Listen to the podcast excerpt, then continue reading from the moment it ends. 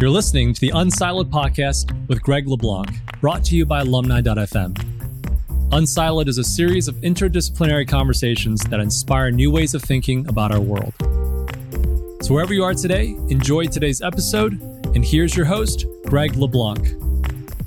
Welcome to Unsiloed. I'm here today with Michael Heller, who is a professor of law at Columbia University and also co-author, most recently, of this book called Mine! Exclamation point: How the Hidden Rules of Ownership Control Our Lives, and also the author of this book, The Gridlock Economy, which came out a while back, which is, I think, still classic, and you build on some of the themes in that book as a property law expert, property law instructor. Michael, on the one hand, when the idea came to you to write an airport book on property law, I mean, this sounds like a kind of a strange idea, right? Because property law is sometimes seen as a very esoteric area. But on the other hand, as you point out, property is something that everybody believes they understand. Property is something that's deeply rooted in our psychology. In fact, you end the book with the toddler's laws of property, right? So even as a toddler, you have this idea that this is mine, and maybe sometimes this is not mine, but more usually it's this is mine. But I think that even though these intuitions are, are deeply rooted, I think that people overestimate the extent to which they're consistent and intuitive. And I think you begin the book by saying that people seem to think that property is intuitive, but when you push them even just a little bit, they realize that it's really a jumble of kind of non coordinated and non synchronized intuitions. I mean, what made you think this is something that would really have broad appeal? Well, our goal, and my co author is a guy named Jim Salzman, who's an environmental law professor at UCLA. And our goal together was to write a book that was going to be freakonomics for ownership. We wanted to explain like really basic ideas about ownership, but in ways that were accessible to a lay audience. So that was really our guiding light from the very beginning. So Freakonomics actually takes some pretty sophisticated microeconomic concepts and makes them accessible to an audience that would never, you know, willingly sit through even a very fun economics course. Why do sumo wrestlers cheat and why do drug dealers live with their mothers turn out to be sort of pathways into some really quite complicated ideas about economics. We get the same thought with this. It's like people have these intuitions about ownership. You know, they think that ownership is for lawyers, which it absolutely is not. It's really something that is very much present in all of our lives every single day. And the question for us was how do we audition stories that make it sort of fun and easy to see what on how ownership really works? You showed me a picture before the podcast about your book on the bookshelf in the San Francisco airport. And I imagine that some of those people who pick up the book, they get on the plane and they may see the, the knee defender in use, which is how you start the book. In that story that you tell at the beginning of the book, you say that you ask students, right? Hey, who's in the right here when someone tries to use this knee defender? And everybody seems to think that they have an intuitive understanding of who's in the right, but in fact, they don't. So why is it that we we fail to understand that property is really all about these competing narratives or competing stories or competing analogies? Let's start with the example you just gave, which is being on an airplane, you get on a plane, which I haven't done in a while actually, but you get on a plane. And I usually, when I sit down, I pull my laptop out. I'm always trying to get some work done. I'm usually flying somewhere to give a talk. So I pull my laptop out, and the person in front of me, soon after that, leans their seat right into my lap and squishes my laptop. So that's actually part of what motivated this book was the question, whose wedge of space is that behind the seat? Is it for the person in front to recline or for the person behind for their knees and for their laptop? And it turns out we have pretty strong intuitions about whose space that is. We can't do this today, but when I give this talk to a big audience, I always poll them. And it's invariably the case that people have extremely strong views. They know what the answer is, who owns that wedge of space. And it's always 50 50. Half the people in the audience think it's the person in front, and half think it's the person behind. And what's happening there is they're both saying mine. And what they don't realize, this goes to your question, is that each of them is pulling on, relying on one of the, what turns out to be just six really simple stories that everyone uses to claim everything in the world. So the person in front is saying, the space is mine because it's attached to my seat. That little button controls the wedge, and attachment turns out to be perhaps the most important ownership principle that most people don't know about. It's why your home is your castle why the airspace above and the minerals below may or may not be yours. The person behind is relying on just as basic an intuition. They're saying possession. Possession is nine tenths of the law. And when someone leans into that column of space, they're trespassing. And they're also saying, first, I had it first. I had it first for my laptop. First come, first served. So, right there with that wedge of space, what you're seeing is three of those six simple stories attachment for the person in front, first in possession for the people in back. And those same stories are the same exact stories that kids are using in the playground. And it's also the stories that determine, for example, who owns our clickstreams, the record of our online likes and looks, which is what drives the internet economy. They all fall back on and rely on those same few simple stories. Well, I imagine that people sometimes flip stories depending on where they are, right? So when they're on the receiving end of the the seat that's going back, they may find one story more compelling, and when they're trying to recline, they may find a different story compelling. Yeah, we always have those same few stories at hand. You see it with toddlers in the playground. You see them grabbing onto some shovel and they're both shouting, mine.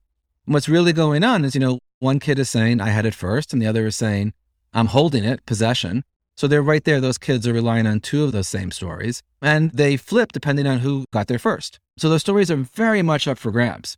A lot of online ownership today turns on companies like Amazon and Apple being quite savvy about taking some of those very basic stories and doing exactly that, turning them upside down. So, for example, the buy now button on Amazon doesn't mean what people think it means. They think when it says they see a little shopping cart, they uh, click buy now, they say, Oh, I know what that means. I bought it. I own it. I own that download. And it turns out that what Amazon and Apple realized is that they could re engineer ownership so that possession was actually one tenth of the law, not nine tenths.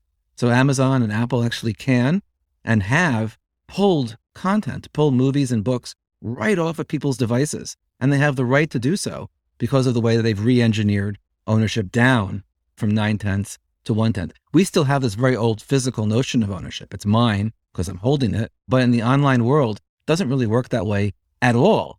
And actually, concretely, what that means is that companies like Amazon in particular, but also Apple, they earn an extra premium, an extra profit on every download because there's this large and now growing gap between what we feel like we own, our intuitions about ownership, and what we actually own after Apple and Amazon have re engineered the term, re engineered possession. Now, I, I doubt that any lawsuits have happened as a result of conflicts over seat reclining on airplanes, but these things do ultimately make their way into courts. And even when you look at the case that we all start with in, in property law classes and law and economics classes, the famous Pierson versus Post, where these right. interests come into conflict, courts will sometimes look to the norms and look to the way in which people intuitively think about things out in the field. Right. So, to what extent do social norms play an important role here? And to what extent do social norms influence what the courts will ultimately do? And to what extent do the court decisions ultimately kind of influence our, our social norms? To what extent are we carrying around norms that are really just legacies from court decisions or, or legislation that's happened in the past? Are social norms kind of substitutes for the law or are they complements to the law? Very much so. Well, they can be both. They can be both substitutes or complements. This is really the sort of billion dollar question of law. How does law work? And most of our behavior is not mediated through law. We live in a very lawyer centered society. But one of the big challenges I always have in teaching my law students is to sort of disabuse them of the notion that law really matters. In my, in my view, law is extremely overrated as a mechanism for resolving all of the ownership and allocative conflicts that we sort of go through in our everyday lives. It turns out that 99.9% of ownership conflicts happen entirely outside of the law, mediated by customs and norms and expectations around these same simple six stories. So, for example, if you say you're in a grocery store and you have a shopping cart full of groceries, if someone were to lean over and take out, lean in, say, oh, look, you got some eggs. Those are great. Take the eggs. Lean in again. There's some milk. Take the milk out. You would be furious with them. There'd be a fight. You would say, How is that possible? Those are mine. But if you sort of stop for a second and think, it's like, actually, they're not yours. You don't own the groceries in your shopping cart. But people don't lean in and take them out of each other's carts because of the power of this norm or custom of possession. That possession is very deeply rooted. It goes back to our animal and territorial instincts. It's something that kids become masters at it from a very young age. It's a language that we all speak as grown-ups, and it's a language that basically gets us through the day. Is this seat taken in the movie theater? these groceries are mine, the seatback is, you know, all those intuitions that we have about one daily conflict after another are all rooted in norms and customs around the possession story, not at all in law. Well, you have some great examples of this. I'm from Philadelphia and in South Philly, when there was a snowstorm, when you'd shovel out your car, you'd put a lawn chair in the spot, and everybody understood that that meant that you owned that spot. But you know, you point out that's maybe the norm in Philadelphia, but that's not going to be the norm in some other place. And so, whether we're talking about norms or laws, to what extent are these arbitrary conventions, and to what extent are they actually performing some real function, right? How much faith should we put in these agreements and believe, as many law and economics scholars do, that these things kind of evolve in order to allocate resources more efficiently? Well, I love the story about the parking chairs. I'm living in New York City, in New York, if you dig out your car after a storm and put a chair in the street, you lose the chair and you lose the parking space. In South Philly and Pittsburgh and Chicago and Boston and a few other American cities, when you dig that car out, that space is 100% yours. Everyone recognizes it. It's completely outside the law. But the police in those cities won't enforce the law. They enforce the norm. They're not going to tow your car if you come in and take someone else's. But they're not going to defend you if you park in somebody's spot and somebody keys your car or slashes your tires. They're like, you should have known that that was somebody else's space. So the police actually defend the norm, the sort of vigilante ownership part by the digger outers and not the person who innocently comes in and takes what looks like apparently an empty spot. Now, those norms, like you say, are allocated mechanisms that didn't exist some time ago and won't exist at some point in the future. So they didn't exist in Boston or Philadelphia in the 60s and 70s. They seem like timeless, but they actually are an artifact of scarcity in some of these inner city neighborhoods where as more newcomers moved in, the norms began to develop as a way to control those spaces. It used to be people had eyes on the street and they sort of knew whose space was in front of whose house, and people mostly respected that. In some cities, when the congestion gets to be too much, those spaces become sufficiently valuable that having spaces sit empty all day, protected by a cone, respecting the possession and labor of the, which are labor is a fourth story. We've had attachment first and possession labor, the labor, you reap what you sow, is a fourth original story of possession, which drives the notion of parking chairs. At some point, that becomes so inefficient. Service people can't park, guests can't park. You have a lot of the neighborhoods, people are gone for the day at work and the spaces are empty. So at that point, cities begin to impose another layer of control. You do begin to see places like Boston sort of becoming space saver free neighborhoods, as they call it, where those norms are no longer enforced and where the city sends sanitation trucks around to go and collect the chairs treating them as garbage rather than as signals of ownership. This is very much true in a lot of sort of economic history. You have different systems of ownership that evolve at different points in response to different technological challenges, population densities, a range of factors like that. So I think a lot of conventional views of, of property kind of stem from that view that we had as toddlers, which is really built around exclusion, right? So it's either mine or it's yours. And I, I think one of the things that most people who teach property law have to kind of introduced to their students fairly early on is this whole idea of property as as a bundle of sticks and as something that can be fragmented almost infinitely. And therefore it's it's really not about exclusion necessarily but it's about governance right? Does that sort of cause the notion of property to start to bleed into the notion of contract right? We think of these as sort of different bodies of law and there's definitely some differences but do you really have to kind of have a good understanding of the logic of contract law in order to really have a comprehensive understanding of property law? The answer is absolutely. Property law and contract law really are, in my view, and this is debated among property theorists and contract theorists, but they are a continuum. At one end, you have an extreme notion of exclusion. You walk into a parking lot and one car is yours and everybody else has to stay away from your car. And as to mm-hmm. every other car, your sole responsibility is don't mess with that car just exclusion. But that's actually less and less the way that we live our lives. We usually, when we form corporations hmm. or partnerships or trusts, even marriages, we actually have a group of people that together own the resource. They can exclude outsiders, but internally, the corporation or partnership or trust or condo has some shared control over that resource. And in that world, governance, what the rules are for managing the resource internally become extremely important. It's one of the big questions in economics also one of the big questions in law is how you sort of manage what you've called the exclusion and governance divide. I've written a fair bit about that, less so in this book, but it's one of the really basic questions in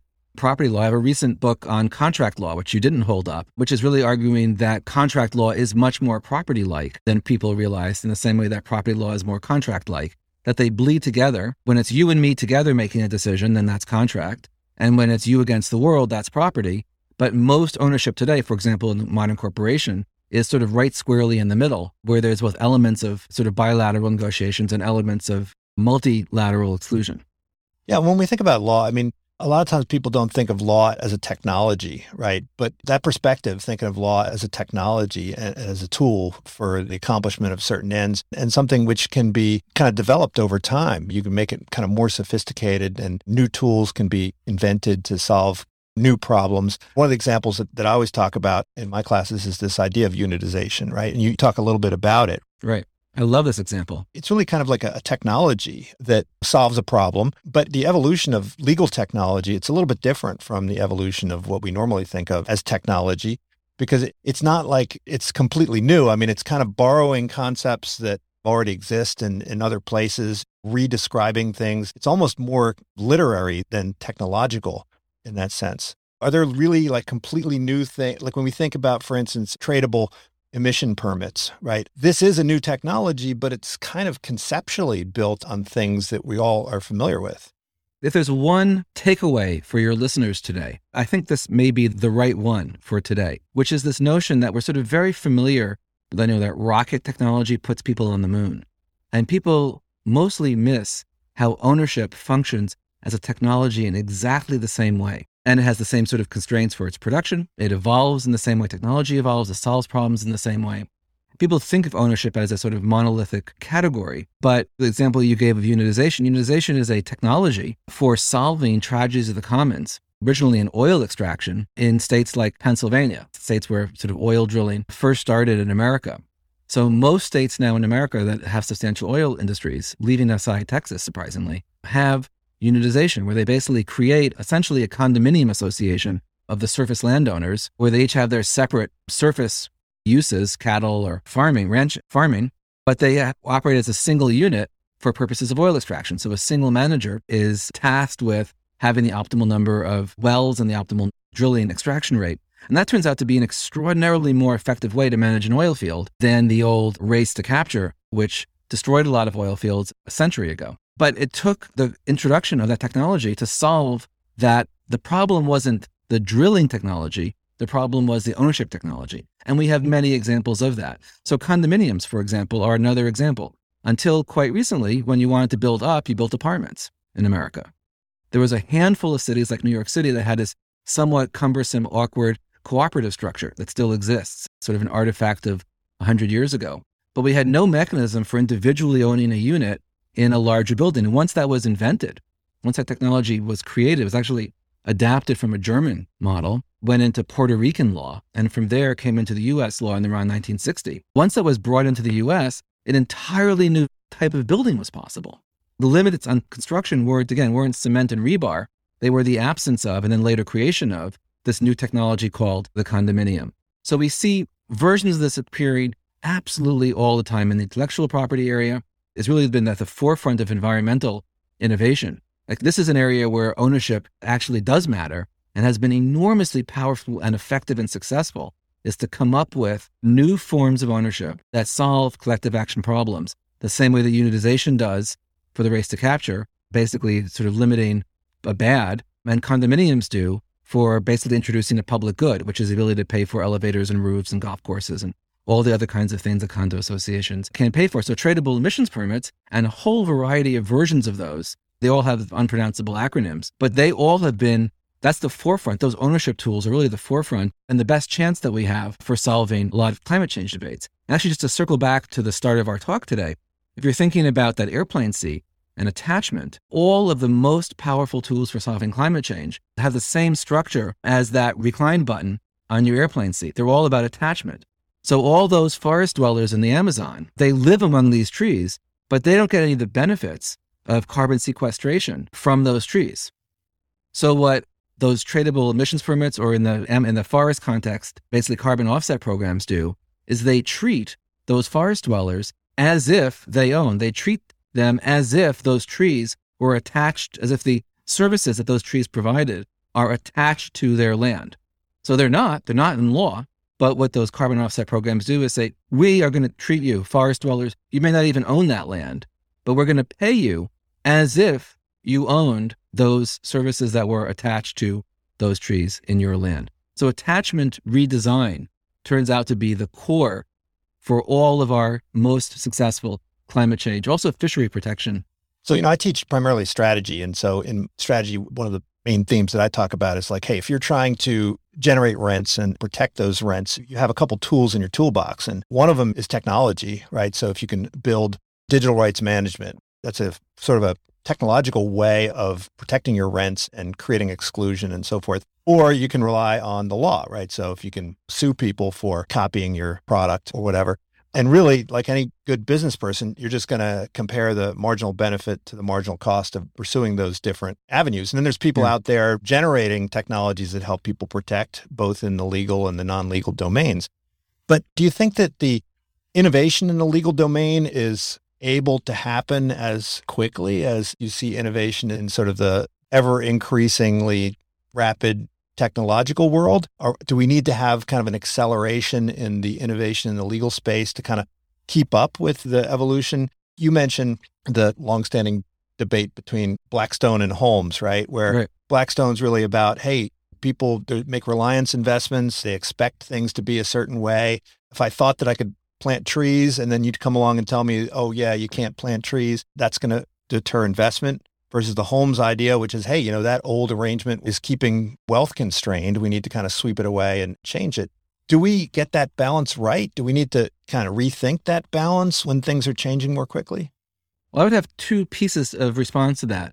One goes back to something we were talking about a little bit before, which is the shopping cart image that we had. So I think most of the mechanisms that we use for the kind of resource allocation conflicts that you're talking about happen outside of law altogether. So you talked about digital rights management as one solution, which is sort of a straight technology solution. But we have many other ways of basically solving resource conflicts besides that and besides law. So, first mover advantage. Bloomberg built a multi billion dollar industry, not on ownership and not on DRM. He built it on being a millisecond faster. In the fashion world, we have very few property rights, no copyright in particular for fashion design. But we still have extremely innovative fashion world. And what's become a really powerful tool for resource conflict management there is social media. So shaming is a very powerful tool historically for allocating property rights, making fun of people, negative truthful gossip, as Bob Ellickson has written about. But that's also true even in the sort of most modern, sort of anonymous markets. You still have Twitter bombing on urban outfitters to get them to pull some design that's copying some new young designer who's getting squashed by them. Secrecy is another mechanism. So, for example, Tesla and SpaceX, Elon Musk has been very forward about saying, we don't really rely on the patent system. It's a very innovative company, but they don't rely on law as the way to sort of propel technology. So for Tesla, he's basically made all of his patents available to his competitors. His position is we, the electric car industry, are competing against gas, and I want there to be a bunch of more effective electric cars out there. So he's made his patents available to them there. And in the SpaceX context, he's basically used secrecy, which is another mechanism yeah. for protecting for ownership is not having patents, not having patents at all. So secrecy, first mover advantage, gossip, social media. We have many, many tools that are all outside of the law that turn out to solve an enormous amount more resource conflicts, sort of ownership conflicts than people realize. As lawyers, especially economists, sometimes sort of have a mystification of an over connection with law that I think is not actually borne out when you look at how the modern economy actually operates. That's one piece of the answer is basically law is kind of overrated. Second piece is sort of the production of legal technology. So in certain areas, there's enough private gains to production of new legal tools that you do see them emerge. So for example, you do see new forms of very sophisticated debt instruments get created that sort of function like property in the financial world because there's enough money to be made by being the first big bank that offers it and then people follow in later. So you do see some production, particularly in the commercial area, of new forms of law privately generated. You see that less in spheres like the sphere of intimacy. We have marriage and we have living together, but you don't have as many sort of forms of property ownership around marriage like we do around the corporation because there's fewer private gains to them and your alternative producer is going to be the government which is you know has more or less interest in creating these new forms and more or less capacity to do so in a smart way so you do see a lot of borrowing from country to country like with the condominium but less public creation. I think the idea that you're going to redirect your investments in the area where you can actually protect your investments. So in the area you talk a lot about data. I mean, I think companies have more or less open source their analytics. They used to think they could have some kind of advantage by having superior analytics, and now they realize, oh, let's just open source that, but we're going to jealously guard right our data because that's sure. the source of our advantage. But still, to the extent that things change, doesn't that alter the math? I mean, use the example of first mover, right? So in my class, I use the example of, fashion and I say, well, 20 years ago, 30 years ago, you could be first to market with some new design and, and you could probably kind of milk that until the next season, and then that's when the imitators would show up. But with right. fast fashion, you might have 15 minutes before you know the factories in Shenzhen start cranking out a copy of whatever it is that you have on the runway during Fashion Week, and so right. the demand, presumably, for copyright protection is is going to be stronger when those barriers go down. Yes, of course, you can rely more on trademark and other things, but, but still. There has to be a change in, in the calculus. I mean, the other example I use is Intel, where they really just couldn't make any money from DRAM after Toshiba and those guys got really much quicker at copying because of the patent pool. Right. So they just kind of said, all right, well, we're just going to stop investing in that space and we're going to invest in, in microprocessors because there's no patent pool, right? So, right. do those create pent up demand for a change in the law where maybe now we might say, hey, copyright in fashion might not seem like such a dumb idea, or copyright in recipes or jokes might not seem like such a bad idea given the much, much lower cost of imitation that exists? A couple answers. The first is a shout out here for Kyle Raustiala and Chris Sprigman, who wrote a very insightful book in exactly this space called The Knockoff Economy. The book is maybe 10 years old now, but it, what it does is it shows the sort of surprising hidden economic benefits of non ownership in spaces like fashion, jokes, uh, recipes, coaches, sports plays, and so on. So they, they really sort of crystallize this notion of the alternative mechanisms for incentivizing innovators even without ownership. From reading their work, it doesn't seem to me like fashion or jokes or comedians or sports have ground to a halt, even in the absence of protections. And from a consumer welfare standpoint, you want information to be free. The downside, if it's free, is that producers have less incentive to create. So the goal is, then, from my point of view, is always what is the absolute minimum we can give to get some level of innovation that we're looking for. And it turns out that the answer is much less legal protection than lawyers in particular and innovators lobby for. So innovators, the fashion industry, for example, or the, the Apples, the Amazons, music industry, they're always lobbying for more property rights. But I think that's mostly social welfare reducing, not increasing. And I think we have much too much copyright in this country and much too much patent in this country. I think we actually, this is work by Bessen and Meurer at BU. It's hard to actually pin down. But what they said was, I think they're, they're right intuitively, is that overall the US patent system is actually social welfare reducing. And actually, we'd be better off without a patent system, with, with no patent protections, with the sole exception of pharmaceuticals, that there's such a high ramp up there of innovation and it's so easy to copy the pill in the bottle. So there you need some kind of protection. But for that, the entire rest of the patent system could be done away with and we would actually be better off. Now, patent owners would be upset, but from a social welfare standpoint, we'd be better off. The same with copyright. A lot, we have way, way too much copyright protection in this country and much too little ability to sort of build on and develop from existing works. Well, perhaps the producers of those intellectual property don't they fail to appreciate the extent to which they're using other people's intellectual property, right? Like Public Enemy. Sure, and they, and they all are. It's only a very small number of stories, and we all tell the same stories over and over. And uh, same with language, right? Language, we all build on each other's use of it. So yeah, so producers always want more, but I think we should resist the siren call of more property rights. Well, you talk a lot about kind of the bright line rules versus standards. And is this really a case for more standards and less bright line rules? I mean, if you think about patents, right? I mean, we have one patent life, right? And maybe pharma has a different optimum patent life than some other kind of product or process. I mean, should we just think about doing things in a more granular way? I mean, I'm not saying it should be a balancing test where every single specific case is going to be determined on the merits by a judge, right? But could there be sort of more granularity in these protections? There could be. I think the issue here turns out to be less an economics issue than a political economics issue. So, for example, the copyright system, you do have much more of that granularity. So, different industries get to Congress and get their, there's a separate section of the Copyright Act on boat hull protection. That was written by the boat manufacturers. So they have much more tailored protection in copyright, which has meant that there's a lot more rent seeking around copyright reform and a lot more end up protection for incumbent industry. The thing about the patent system with its, I think, crazy wealth destroying 20 year term for everybody is that you end up pitting a lot of powerful industries against each other. So pharma is always pushing for more, but big tech now is always pushing for less. So they actually push each other to a stalemate, at least on domestic patent law reform. And that turns out to be a good thing. The first best would be much less patent law, but the second best is stasis rather than the worst, which is what we have in copyright, where each industry basically gets its own carve out of anti competitive space that they can get Congress to offer them. Now, you also mentioned numerus clausus, and this is the idea that we can only have a fixed number of configurations or types of property.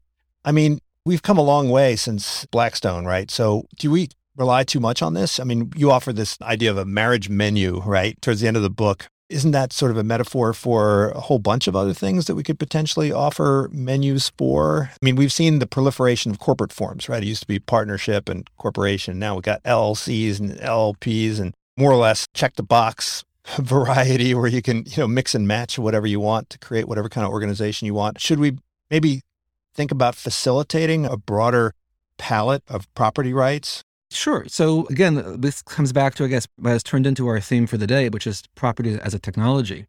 So the numerus clausus is an old Latin term, which means that the number of forms is fixed. So you can own, you can rent, you can have a license, you have copyright, you have patent but you don't have an unlimited number of forms of ownership the same way that you have an unlimited number of forms of contract. We can contract for almost whatever we want. Historically, been a fairly limited number of forms of ownership.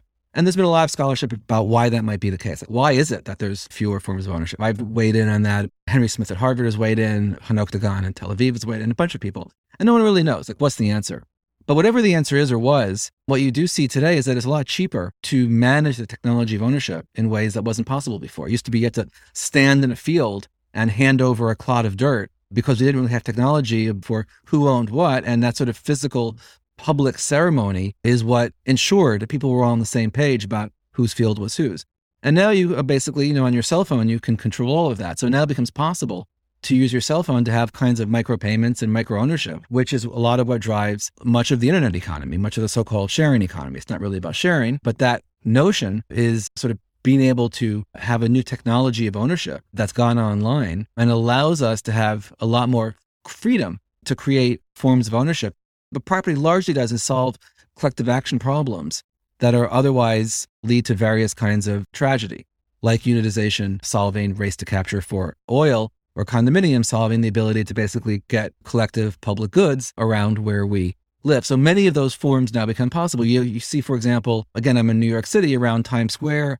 You have business improvement districts where the neighboring shops provide security and better trash cans and benches and some trees. Well, all that better public space going above the norm exists because of something called a business improvement district, a BID, which is another new form of ownership. That one actually came from Canada in the 70s and was exported from Canada to the US in the 80s and has now become fairly ubiquitous across the country. So we have various kinds of solutions that get imported or developed as we are more able to sustain them technologically.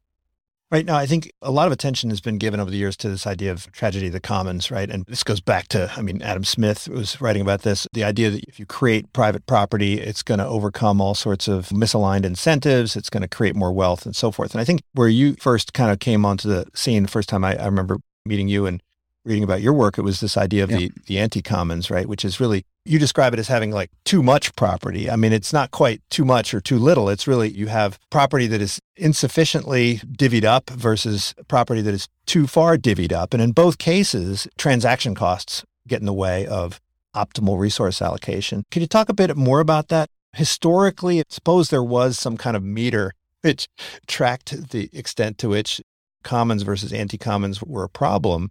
Would you say that the anti commons problem is sort of much more severe now than it has been in, in the past because of greater rights fragmentation? Or is it kind of an equal race where there's a tragedy of the commons, obviously, in, in the environment right. and global warming, which is kind of giving anti commons a run for its money? So commons and anti-commons are sort of mathematical inversions of each other. Tragedy of the commons, we all waste a resource. We, we pollute the air because we can all put pollution in. The costs are borne collectively.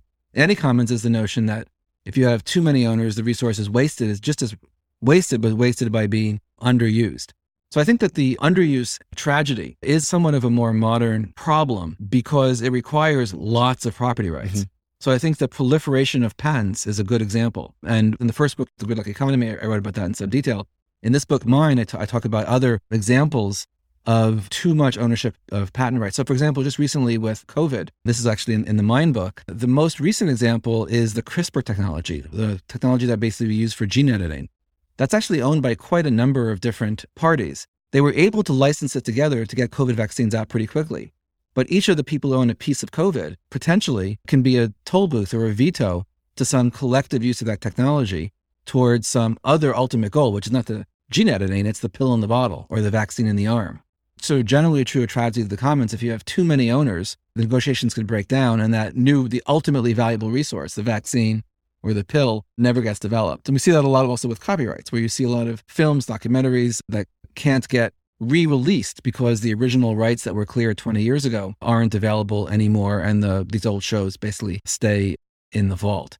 So the tragedy of the anti-commons turns out to be an artifact of having the uh, technology where that makes it very easy to create sort of small fragments of ownership, but not the technology to assemble them back together. So condos, unitization, business improvement districts, those are all technologies for assembling property rights back together to achieve some collective social good. We don't have that so easily in the intellectual property area. So we actually, it's part of why you see a lot of sort of lost innovation in this country has to do with the lack of those tools like unitization in the IP area. Well, so you have a whole chapter on rights and body parts and that sort of thing. And this is always an area that I find interesting because there's so much more going on than property rights. I mean, there's impacts so much of how we think of ourselves as people and what we think of as sacred. And sometimes we think the ability to own something is is sacred, but also the fact that you might be able to own something is, is a violation of our view right. of the sacred. And and I think you try to navigate this by saying if we move away from kind of this on off switch view of ownership and property and we start thinking more about dials right. and digging into this idea of the bundle of sticks then we can sometimes overcome some of these anxieties that we have. We might be able to balance these different competing views of ownership. Is this just an, another example of being innovative with respect to designing technologies? Or is there also this idea that the technology of ownership isn't going to find roots unless it also comes with a corresponding set of stories that, that help people to find meaning in the way these allocation schemes operate? Right. So we've talked about some of those stories. We, we, talked about possession as a story that Apple and Amazon are very skilled at maneuvering. First is one we haven't talked about in detail attachment with as the sort of solution for climate change. So now we're moving into another one of those basic stories, which is my body and myself. It's mine because it comes from my body. And this is a really fraught area for ownership because it traces back in this country so directly to slavery, to the ownership of African American bodies and then the sort of end of that horror. And the question now is now that we have new medical technologies that make the ownership of pieces of our bodies possible, do we say no? You shouldn't be able, for example, to sell your kidney or your eggs or rent out your womb if you're a woman to gestate somebody else's child. Do we say no to that because it's too much like slavery, which is a sort of the one version of the on off switch? Or do we say, yes, this is just a market item like any other item? You might have protections for it the same way we have protections if you buy a gun or a car. We have certain restrictions, and we have certain restrictions possibly to protect people from being exploited around selling their kidneys. But you know, we can just treat them as market resources. That would be the other version. What we write about in the book, and this is actually, I think, one of the real contributions of this book about mine, is like we have, I think, a fresh way of thinking about ownership of the body. That was this notion of the dimmer that lets us sort of turn different aspects of ownership to be directly responsive to the moral, the very deep competing moral concerns that people bring to this area of law. Now, I think these concerns are just as deep in the airplane seats and clickstreams for your online data and who owns your genetic data. All ownership conflicts have in them these very deep moral conflicts over autonomy versus coercion versus efficiency. Those would be the three variables. But they're particularly visible in areas like gestational surrogacy, when a woman carries somebody else's baby to term. And I think that we can actually get some traction in thinking about those problems by thinking about this dimmer argument. Right. And you introduced this other concept, which actually, when I read it, I, I was thinking that seems like such a no brainer concept that I wondered why I'd never heard it before. And this is the idea of the sticky staircase, right? As a counter to the uh, slippery slope, right? Because the slippery slope argument pops up in, in so many legal contexts, particularly in, in property, yep. right? So even in the domain that you were just referring to, right? If I can sell my kidney, then the next thing I'll be doing is I'll be selling myself into slavery. So you suggest this idea of the sticky staircase as a as a counter to the slippery slope. So maybe just talk about that just as a general rhetorical form and where it can be used and, and why it's so necessary. Well, throughout the book, one of the things that we try to do is basically give away all of our secrets about ownership. So sticky staircase is one of them. So people always talk about slippery slopes, and it's it's basically a kind of a trumping kind of argument you know, we can't do, we shouldn't do this smart thing because if we do this, this terrible thing will happen. You know, it's something that parents use with their kids. No, you can't stay up late tonight. You can't have the ice cream because your teeth will fall out or you'll, this terrible thing will happen if we do this one reasonable thing. And the secret response, the tool that you need to use as an ownership designer or someone fighting about ownership is to come back with a sticky staircase. No, let's just do, we'll just do this. It's, it's not a slippery slope. We won't just roll to the bottom. We'll just go down one step and we'll stick there. So let's just do this one reasonable thing. And then if there's some other reasonable thing that we can do, we can do that, or we can just stay here. So I think Sticky Staircase is a really powerful rhetorical tool about not just ownership, but also parenting that sort of makes visible that ownership is very much a choice. And it's a choice among this very small handful of stories possession, self ownership, first in time, labor, and so on. But once you're in one of those stories, you can make choices. And people think, this is again another problem for non lawyers and lawyers alike, is that people feel that ownership and possession is really fixed. Like these are rules are just set and you just have to operate by them. But these rules are up for grabs way more than people realize. And the sticky staircase is a useful tool, useful rhetorical tool when you're told you can't do something because it'll cause the end of the world. No, let's just do this one reasonable thing. A colleague at UCLA, Eugene Volokh, actually has an article on the sticky staircase a couple years ago. That's where I got the idea from. Yeah. So when you wrap up the book, I mean, you talk about kind of the changing business models, and this is stuff that I spend a lot of time on. And you talk about kind of the sharing economy. Probably that's a horrible term for it, right? Sharing economy, because it's not about sharing; it's about right. converting products into services, right? Which ultimately, you point out, is going to result in much more concentrated ownership, right? Because it's not like peer to peer sharing of my car. It's about having a, a company that kind of owns all the cars and then you kind of access right. them whenever you need them.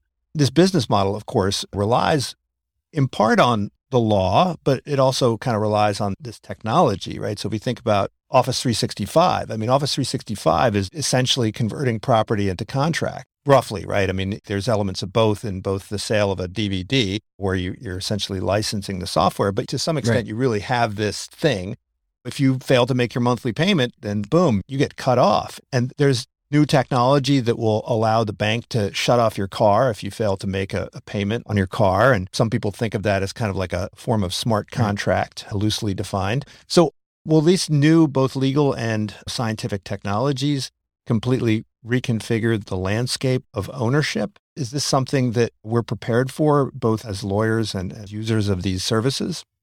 I'm not a techno utopian in that sense. Here's what's happening is as we do move our lives online, a lot of the scholarship around this says, oh, this is completely new. We have a completely new world of ownership that we're going into. That isn't my view at all. You still have the same basic six stories of ownership. What we don't have, however, is sort of our capacity yet to really understand how those stories translate. So the reason that Amazon gets this extra premium is that they do have a good sense about how online ownership works and we don't. So there was a study out of University of Pennsylvania a few years ago showing that about 85% of people believe when they download something online, they own it in exactly the same way that they own it when they own the physical thing. And that is just not right. So it's that gap between what we feel and what we actually own that actually creates a whole world of arbitrage and profit for online retailers. What we're doing is we're moving essentially from a world of stock to a world of flow, a world where we, we have the book in our shelf to a world where we stream it and then it's gone. But if you don't make the payments on, on your iPhone either, you lose access to your music, you lose access to your photos. So for me, maybe I'm, I'm a bit old fashioned here, but I feel like we lose uh, part of ourselves when we move more and more of our lives online. So I still have cookbooks from 20, 30 years ago. I still have physical books. yeah, physical books. I still buy books, and those cookbooks have stains on them from dinner parties from a long time ago, which are very meaningful to me. Some of them are cookbooks from my parents. They have, it sort of evokes that connection. So I think that physical connection to stuff is actually an important part of who we are. And it's something we're at some risk of losing as we move to our online lives. You know, I actually kind of have a very powerful memory of my first car and what it meant to me. Uh, you don't have the same feeling when it's, you know, just Uber or car. I have a very strong sense of around these cookbooks, which you don't get when you just click Uber Eats or Grubhub. So moving to a world that's online, I think we lose something. I think we lose something if we, for example, are leasing our dogs or, you know, renting or streaming our, our wedding rings, right? Rather than having them be in some sense ours. So the new brave new world of flow of services, I think has some sort of mm-hmm. spiritual loss to us potentially. I guess the other concern is that because it's really a world of contract and those contracts, you know, there's a lot of flexibility. I mean, we have default rules, which nobody even knows what they are, and then everyone can right. contract around those default rules.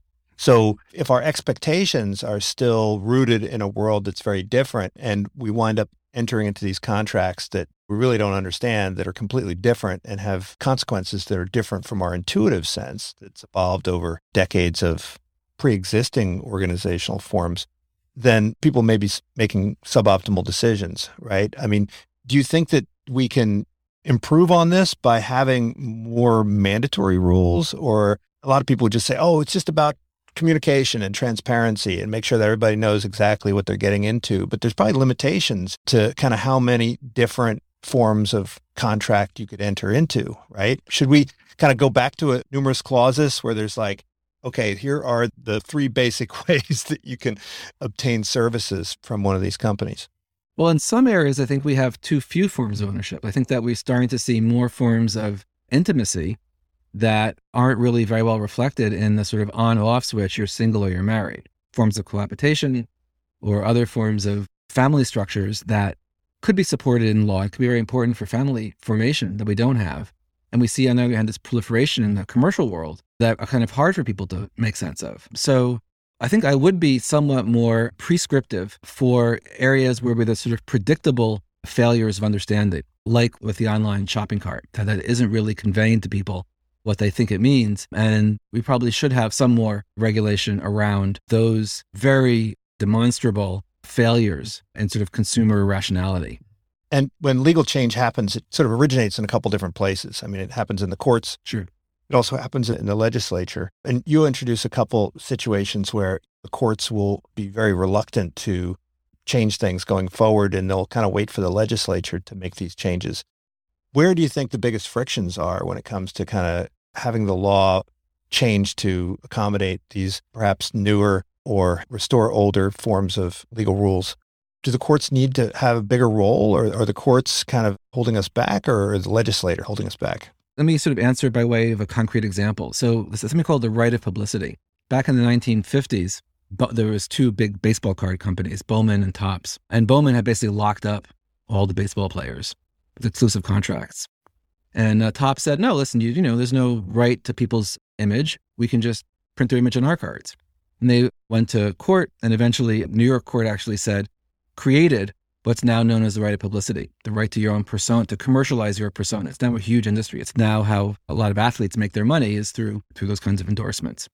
So that property right was created at the state level by a state court. Later, the details of it didn't make a lot of sense, and state legislatures in many states got in and fixed pieces, adjusted it to make a legislative version of the right of publicity. In Georgia, there's no legislative act, but the Martin Luther King Jr. estate is based there. They're extremely litigious and they push the boundaries on many different areas of both copyright law and, in this case, right of publicity. So they got the Georgia courts, eventually the Georgia Supreme Court, to create a right of publicity in Georgia that protects Dr. Martin Luther King's this was to stop having some little plastic busts from being made without paying the estate. But when the court there created that right, they didn't put any limit on it. So it lasts forever. Now, if a legislature creates that court and in the states where it's been created, there are time limited rights because all intellectual property rights should be time limited because you want people to be able to innovate around them. That's part of why we have fair use and copyright. You want people to be able to use them to build uh, new things. So when you have the courts create the property right, like Georgia with the right of publicity, they often do it in a dumb way. And the right, the court there mm-hmm. did it in a dumb way, but you don't have legislature necessarily coming back to fix it because you know who's going to lobby in the public interest to have a more finely tailored social welfare maximizing rather than privately maximizing for the king estate property right. So the way I think about sort of relationship between courts and legislatures and businesses that sometimes can create these new rights as well is as a sort of study of comparative institutional incompetence. So we want to assign the rights creation, who creates ownership rules, to the least incompetent of our bodies. And they turn out to be all be pretty incompetent for different reasons, right? Courts are limited to specific cases and they're very bad at making general policy. Legislatures can be easily captured by, by lobbyists. Disney Corporation is famous for going to Congress and throwing a lot of money around and basically buying copyright term extension act, copyright term extensions there for to protect Mickey Mouse, not in the public interest, but in Disney's interest. So is Congress good at making property rights? No. Are the courts good? No. But what we're looking for is who's least bad in any particular context to address some particular problem that we're facing as for resource allocation. Yeah, the example I think about is non-competes, right? So California famously bans non-competes, but the other 47 states that allow them, the courts have not been the ones to knock them down. It's really been legislatures that have been held responsible. And their job is to do this, and they don't seem to be doing it. And so I love this idea of relative incompetence. The only problem is who gets to decide. And unfortunately, it's not always law professors. Well, I wouldn't trust law professors. all these problems of non-competes, of bright publicity, is at the end they're all they all have an empirical component to them, and we have really bad data. And law professors in particular are bad at data. The economists aren't particularly good at it either. I think for answering the kinds of questions that we really want to get at. So we have sort of a casual empirical world that we live in where the sort of bad data that judges are drawing on and their intuitions that motivate their decisions, and also bad data legislatures are drawing on. So we don't really have a correct solution, but that's going to be generally be true about ownership. The ownership is not fixed in the way that people believe it is. Ownership is constantly evolving, it's constantly up for grabs. And it was only in 2018 that the FAA said we're not going to regulate airplane seats. So airplanes keep squeezing them closer together. The reason that wedge of space which is where we started, is so valuable is because airplanes have reduced that pitch from 35 inches down to 28 inches. So that wedge of space is really the breathing room for both the person in front and back. But it's not fixed in stone that the FAA won't regulate airplane seats. Like if this becomes too much of a problem, there's too many fistfights in airplanes, too many um, people getting injured by the sort of squish, the uh, government can step in and, and change the ownership rule there. And that's true both from courts and from legislatures. You have an interplay between them, a constant ongoing battle over who owns what.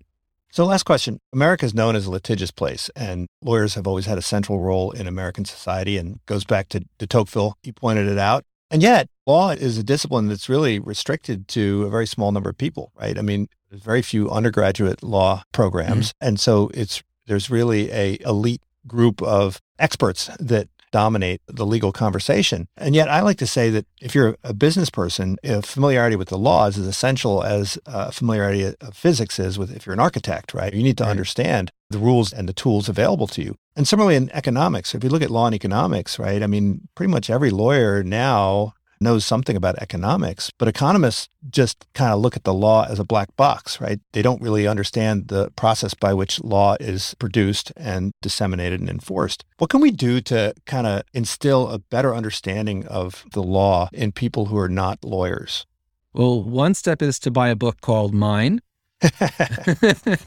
no, really, had, that was actually substantially why we wrote the book. It wasn't written for lawyers. I mean, it's also, I think, have tremendous response among law audiences. I'm actually giving a talk in a few days to another law audience. But the real audience is people who want to sort of feel smarter about how law works. And a lot of economists sort of treat law as, a, as just a black box. They don't sort of ever get into like how the institutional mechanisms are that really solve this resource conflict. And it feels too complicated. And part of uh, the message of mine of the book is that it really isn't, that there's turns out to be this very small number of stories. They're quite tractable. There are people who are very skilled at using them, and they're often not lawyers. Actually, my co-author Jim and I have a recent article in um, Harvard Business Review that talks about the sort of cutting edge of business around ownership technology and ownership engineering. Like, how is it that Tesla profits from not using patents? How is it that HBO profits by tolerating theft of mm-hmm. its passwords? Why does HBO as a strategy, as a business strategy, actually let people steal their passwords. So it turns out that there's really cutting edge businesses like HBO, like Tesla, like Disney, like IBM that are really, with a lot of how they make their profits, turn on ownership engineering. And it's not something that lawyers learn in law school. They don't teach it to you in law school. But the way you learn that is by being a sort of sophisticated ownership engineer. And you get there sort of through the kind of practical experience, partly from reading our book, but also from figuring out how is it that we're going to basically build HBO's audience. And what HBO figured out is having people steal their passwords was a good way to build their audience. Yeah, I love this idea of ownership engineering and ownership design. I think it's a super valuable concept and tend to steal it and use your intellectual property. I'll give you attribution, but no compensation. So thank you, Michael. I really appreciate you uh, joining me today. Don't forget, the book is called Mine. And also, don't forget this book. I mean, this book is just amazing. I was just going back and, and rereading it.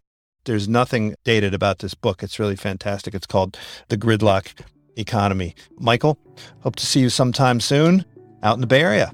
It's such a pleasure to be on your show again. This is great. Thank you. Thank you for tuning in to the Unsiloed podcast. If you enjoyed today's episode, please give us a five star rating and review. To listen to other episodes, please visit our website at www.unsiloedpodcast.com.